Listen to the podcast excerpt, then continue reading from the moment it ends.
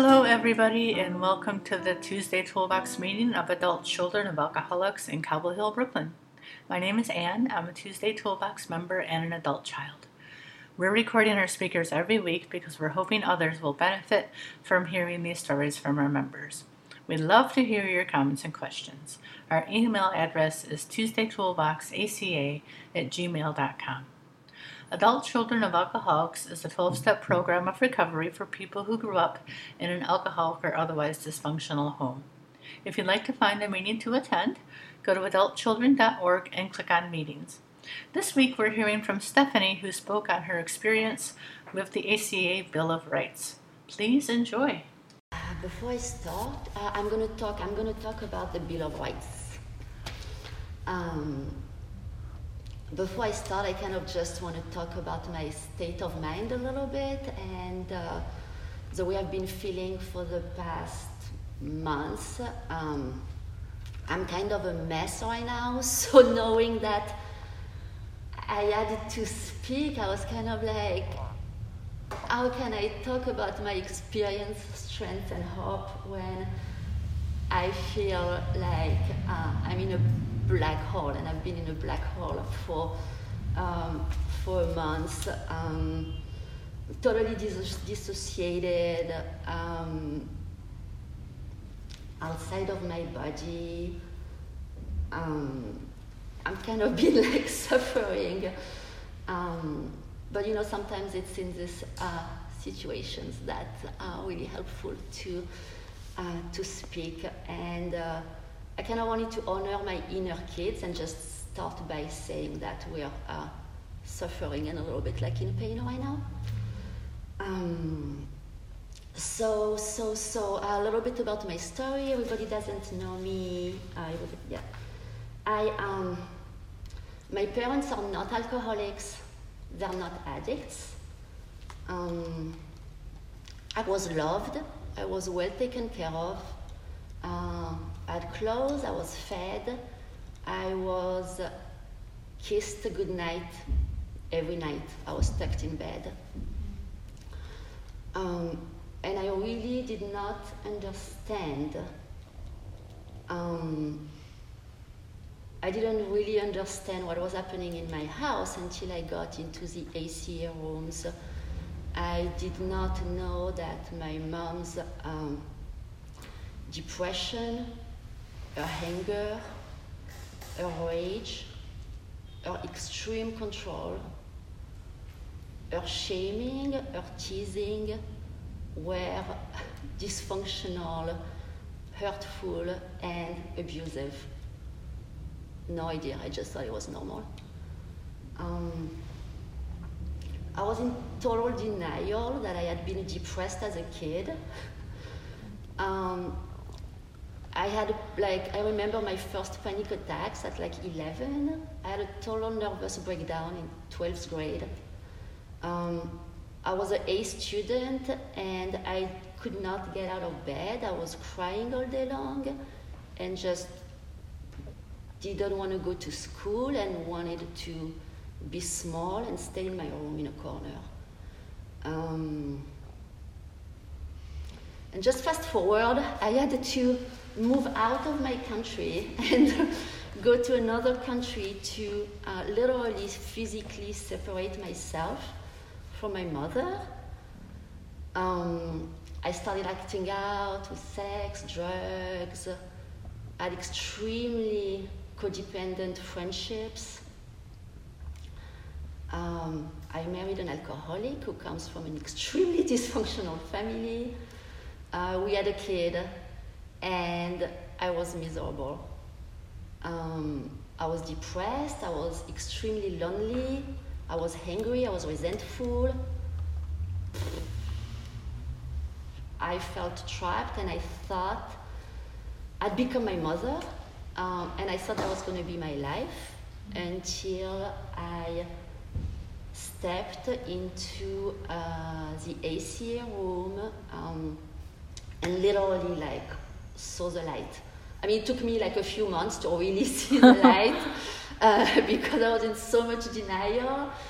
But um, it's been a wonderful experience. And one of the very important tool that's helped me a lot in my recovery is the Bill of Rights. Um, I didn't hear about the Bill of Rights until six months in recovery when I went to a meeting and I was handed this piece of paper. Um, I think by then I had read the entire big red book from cover to cover, and I was like, did I miss the Bill of Rights? um,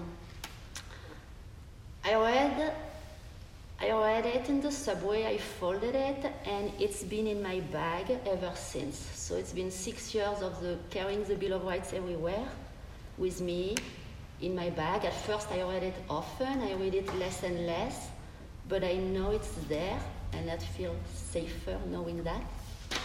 So I'm going to read this wonderful document. Uh, that's 25 points, uh, Bill of Rights. I do not have to feel guilty just because someone else does not like what I do, say, think, or feel. It is okay for me to feel angry and to express it in responsible ways. I do not have to assume full responsibility for making decisions, particularly when others share responsibility for making the decision. I have the right to say I don't understand without feeling stupid or guilty. I have the right to say I don't know. I have the right to say no without feeling guilty. I do not have to apologize or give reasons when I say no. I have the right to ask others to do things for me. I have the right to refuse requests which others make of me. I have the right to tell others when I think they are manipulating, cunning, or treating me unfairly. I have the right to refuse additional responsibilities without feeling guilty. I have the right to tell others when their behavior annoys me. I do not have to compromise my integrity. I have the right to make mistakes and to be responsible for them. I have the right to be wrong. Mm. I do not have to be liked, admired, or respected by everyone for everything I do. I have the right to evaluate my own behavior, thoughts, and emotions, and to take responsibility for their initiation and consequences upon myself. I have the right to offer no reasons or excuses to, for justifying my behavior. I have the right to decide if I am responsible for finding solutions to other people's problems. I have the right to change my mind. I have the right to be independent of the goodwill of others before coping with them. I have the right to be logical in making decisions. I have the right to think about my life, my goals, and myself and leave others to God. I have the right to leave the company of people who deliberately or inadvertently put me down, lay a guilt trip on me, manipulate or humiliate me. This includes my alcoholic parent, my non alcoholic parent, or any other member of my family. I have the right to a mentally healthy, sane way of existence, though it will deviate in part or all from my parents' prescribed philosophy of life I have the right to laugh and play and have fun. I have the right to enjoy this life right here, right now. I have the right to carve out my own place in this world. Mm-hmm. Uh, this is beautiful and it gives me the goosebumps when I read it. Um, I didn't know I had any of these rights. You know, I, I thought other, other people did, but not me like all of this did not apply to me before program. Um, when I read the Bill of Rights, I feel like it's what a healthy parent should teach their kids. Um, sometimes when I read it now, you know, like I imagine like the Bill of Rights being my parents and like holding my hand and telling me, Stephanie, you have the right to say, I don't know. Like, you know, any of those things. Um, it's, um,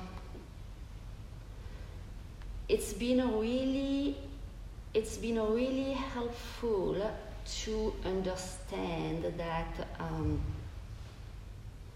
it's healthy to have boundaries. Uh, it's helped me what this, to understand what this boundaries uh, could be and to apply them in my life. Um, I struggle particularly at work, um, and this has been uh, hugely like helpful. Sometimes, like I really have to remember, um, you know, when I'm like answering like triggering emails or like after response to a triggering situation, uh, that I do have all these rights. Um, that I don't have to be codependent, I don't have to people please all the time. Um, I can be my own person. It doesn't matter if I'm right or wrong, as long as I stand up for myself, for what I believe. Uh, thank you.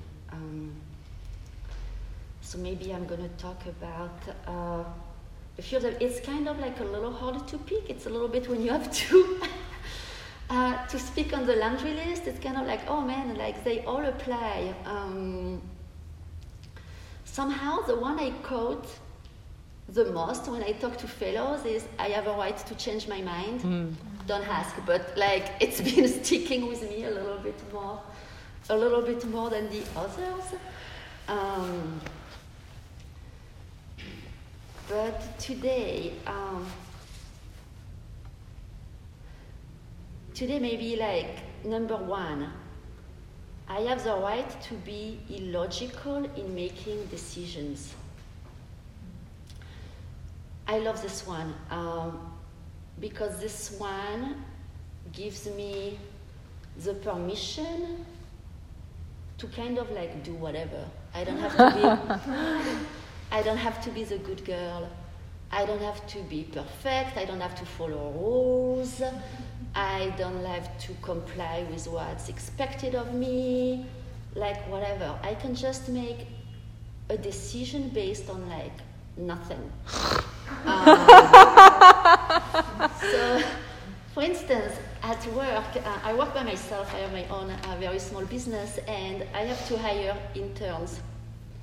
And for me, it's like a huge deal. Oh my God! Like every time I have, to, like I work with interns twice a year, and and I go through this whole process of writing this like very nice, like you know what I'm looking for, blah blah blah. This ad, you know, to post on Indeed or whatever, and and then you know I have my interviews, and one comes through the door, and I'm like, yes, no. They don't even have to like open their mouth.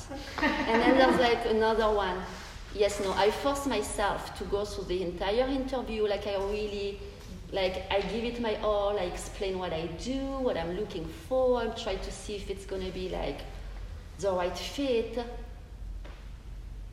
But at the end of the day, I always pick the person that my gut feeling decided was the right one. Like, and it doesn't matter what they said. And sometimes it can be the less qualified one. It can be the one that looks like she's a badass. it can be like, you know, the one that actually you will be like, no, not this one, Stephanie. I'm like, yeah. No, I feel like, you know, it's fine. I think I'm going to like her. Um, this is great. Like, you know, like if my mom would have to make this decision, she would just be telling me like how wrong I am from like A to Z. Like, you know, don't pick this person. She's this, she's that, she's that, na na na. Mm-hmm. And I'm like, no, screw it. I'm going to listen to my gut feeling, which really being in this program for a little bit of some time now, you know, I think that's what's in my gut feeling. It's also what like my higher power is telling me to do. Um, so, and that's also one that's just like fun, you know, like who cares? Like, let's just let's just be logical and just. Um, one that's more painful. just to like stay in my dark mood right now. Um, I have the right to say no without feeling guilty. Um, I wasn't allowed, one minute, uh, I wasn't allowed to say no when I was a little girl. I had to do whatever I was told, however I was told to do it. Um, I was my mom's like confident best friend, uh, appeaser. I was the good girl, and like I could not say no because I could not go against her will. I could not have her be upset because then it was like mayhem. Um, I didn't have the right to say no, really, like that would be like horrible. So this is like this is a hard one. That's one I actually like struggle with still. Um, it's also standing up for myself, and that's hard to do. Um, so it's almost my time. Um, I um, recovery has saved my life um, in the sense that I'm actually happy today. I'm in a healthy, happy marriage. We've both worked really hard on our couple, and people say, um, you know, it keeps on getting better, and it does keep on getting better. And even when I'm in a bad hole, like right now, uh, like I know it's gonna get better. Like it's not like forever. Um, before I thought it was forever. Like now I know it's not. It's just like it shall pass. Um, and um, yeah, I'm forever grateful uh, for ACA, and I hope um, I hope you heard something that spoke to you tonight. Thank you.